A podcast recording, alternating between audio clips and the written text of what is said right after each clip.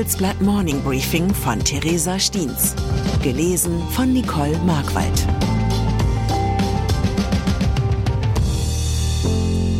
Guten Morgen allerseits. Heute ist Montag, der 23. Oktober. Und das sind unsere Themen. Demonstrationen in Europa. Kaum Hoffnung auf Frieden in Nahost. Wahlen in der Schweiz. Rechtsruck bei Deutschlands Nachbarn. Unmut in Hannover. Richtungsstreit bei Continental.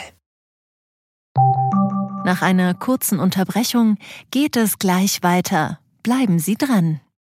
ChatGPT und andere Technologien verändern unsere Arbeitswelt rasant. Bei der Veranstaltung Work in Progress diskutieren wir in der Handelsblatt Media Group die Zukunft des Arbeitsmarktes, HR-Trends, KI, mentale Gesundheit und neue Leadership-Perspektiven. Sei am 13. und 14. Juni in Düsseldorf oder virtuell dabei und melde dich jetzt an unter work-progress.de. Konflikte. Die Bilder des Wochenendes zeigen, wie sehr der Krieg im Nahen Osten die Menschen in Europa bewegt. In Berlin haben an einer Kundgebung gegen Antisemitismus und für Solidarität mit Israel laut Veranstaltern rund 25.000 Menschen teilgenommen. Bundespräsident Frank-Walter Steinmeier hat die Deutschen dazu aufgefordert, zum Schutz des jüdischen Lebens beizutragen. In anderen europäischen Hauptstädten haben sich mehrere tausend Menschen auf pro-palästinensischen Demos versammelt. In Brüssel haben rund 12.000 Menschen die EU dazu aufgefordert, sich für einen Waffenstillstand und ein Ende der israelischen Abregelung des Gazastreifens einzusetzen. In Paris hat die Polizei bei einer ähnlichen Veranstaltung rund 15.000 Teilnehmer gezählt. Sie skandierten unter anderem, Zitat, Gaza, Paris ist mit dir, Zitat Ende. Vereinen dürfte die Demonstranten der Wunsch nach Frieden im Nahen Osten. Doch in mir hallen vor allem die Worte des indisch-britischen Schriftstellers Salman Rushdie nach. Als er gestern in Frankfurt den Friedenspreis des deutschen Buchhandels verliehen bekommen hat, hat er gesagt, Zitat, Frieden will mir im Augenblick wie ein dem Rauch der Opiumpfeife entsprungenes Hirngespinst vorkommen. Zitat Ende. Rushdies pessimistische Einschätzungen scheinen durch aktuelle Ereignisse bestätigt zu werden. Der Friedensgipfel im ägyptischen Kairo hat ohne israelische Beteiligung stattgefunden. Und er ist am Wochenende ohne Ergebnis geblieben. Unterdessen will Israels Armee ihre Luftangriffe gegen die islamische Hamas im Gazastreifen noch einmal verstärken. Armeesprecher Daniel Hagari hat laut israelischen Medien gesagt, Zitat, wir müssen unter den besten Bedingungen in die nächste Phase des Krieges eintreten. Zitat Ende. Ob er mit der wörtlich nächsten Phase die erwartete Bodenoffensive gemeint hat, hat er allerdings nicht gesagt. Der Einmarsch israelischer Truppen auf dem Gebiet des Gazastreifens war längst erwartet worden. Das Militär hat bereits Hunderttausende Reservisten einberufen und seine Truppen an der Grenze zum Gazastreifen in Stellung gebracht. Doch warum zögert Israel noch? Ein Handelsblatt-Reporterteam hat sich die möglichen Gründe angeschaut. Den Artikel finden Sie auf unserer Webseite. Wahlen.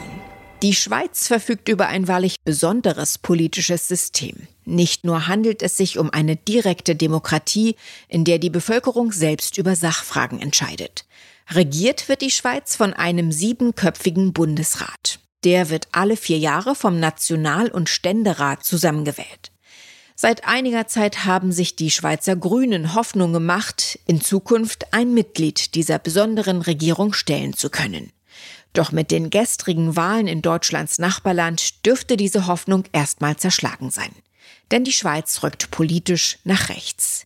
Die nationalkonservative Schweizerische Volkspartei hat bei den Parlamentswahlen laut Hochrechnungen mit fast 30 Prozent der Stimmen den Wahlsieg eingefahren. Die Partei hat sich um mehr als drei Prozentpunkte verbessert. Die sozialdemokratische SP dürfte mit über 17 Prozent zweitstärkste Kraft werden. Die grünen Parteien hingegen haben deutlich an Zustimmung verloren. Sie müssen ihre Hoffnung auf eine Regierungsbeteiligung somit erstmal begraben.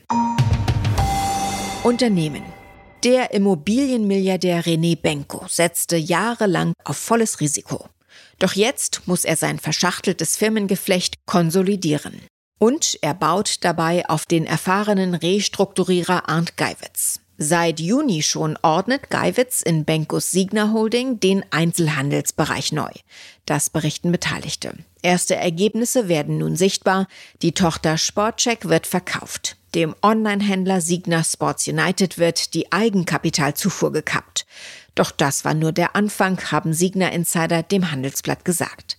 Geiwitz soll nicht nur die Handelssparte sanieren, sondern in einem nächsten Schritt auch die gesamte Signa-Gruppe.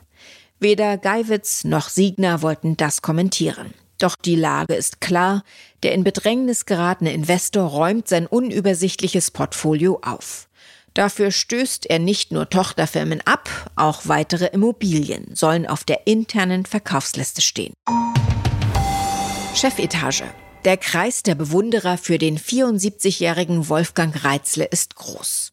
Häufig wird er als Managerlegende, Kultmanager oder sogar Starmanager beschrieben. Reitzles Erfolge haben lange für sich gesprochen. Er war unter anderem langjähriger CEO des Industriegasekonzerns Linde.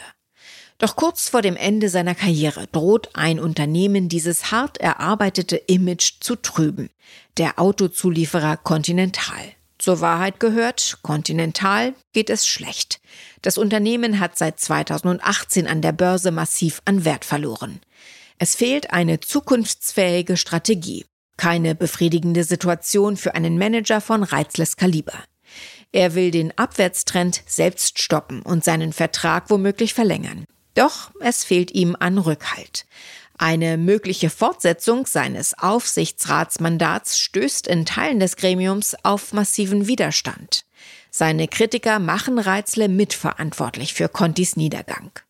Um sein Vermächtnis zu retten, sucht Reitzle Finanzkreisen zufolge fieberhaft nach einer neuen Strategie für den hannoverschen Konzern. Und er erwägt dabei sogar, das noch vor kurzem als Zukunftssparte auserkorene Geschäft mit dem autonomen Fahren in ein Gemeinschaftsunternehmen einzubringen. Möglicherweise sogar mit Conti als Juniorpartner. Parteien. Zum Abschluss noch zu einer Ankündigung, die in die Annalen der deutschen Politikgeschichte eingehen dürfte. Linken Politikerin Sarah Wagenknecht will heute verkünden, was schon lange spekuliert wurde. Sie plant die Gründung einer eigenen Partei. Um jeglichen Machtkämpfen vorzubeugen, hat sich Wagenknecht geschickt im Namen ihres neuen Bündnisses selbst verewigt. BSW. Für Vernunft und Gerechtigkeit soll die neue Partei heißen. BSW steht dabei ganz bescheiden für Bündnis Sarah Wagenknecht. Dabei hätte es doch noch schönere Namensoptionen gegeben. Wie wäre es mit Sarahs eigenes Ding? Abgekürzt mit SED. Ich wünsche Ihnen einen guten Tag, an dem Sie den Mut haben, Ihr eigenes Ding zu machen. Es grüßt Sie herzlich Ihre Theresa Stiens. Die Welt steht vor gewaltigen Herausforderungen. Zum einen die Energiewende voranzutreiben und gleichzeitig den Klimawandel einzudämmen. Und auch der Energieträger Wasserstoff gewinnt weltweit immer mehr an Bedeutung. Doch wie geht es weiter? Erfahren Sie mehr auf dem Handelsblatt Wasserstoffgipfel 2024 am 12. und 13. Juni in Essen. Infos unter handelsblatt-wasserstoffgipfel.de. Mit dem Vorteilscode Wasserstoff 2024 erhalten Sie einen Rabatt von 15% auf die Tickets.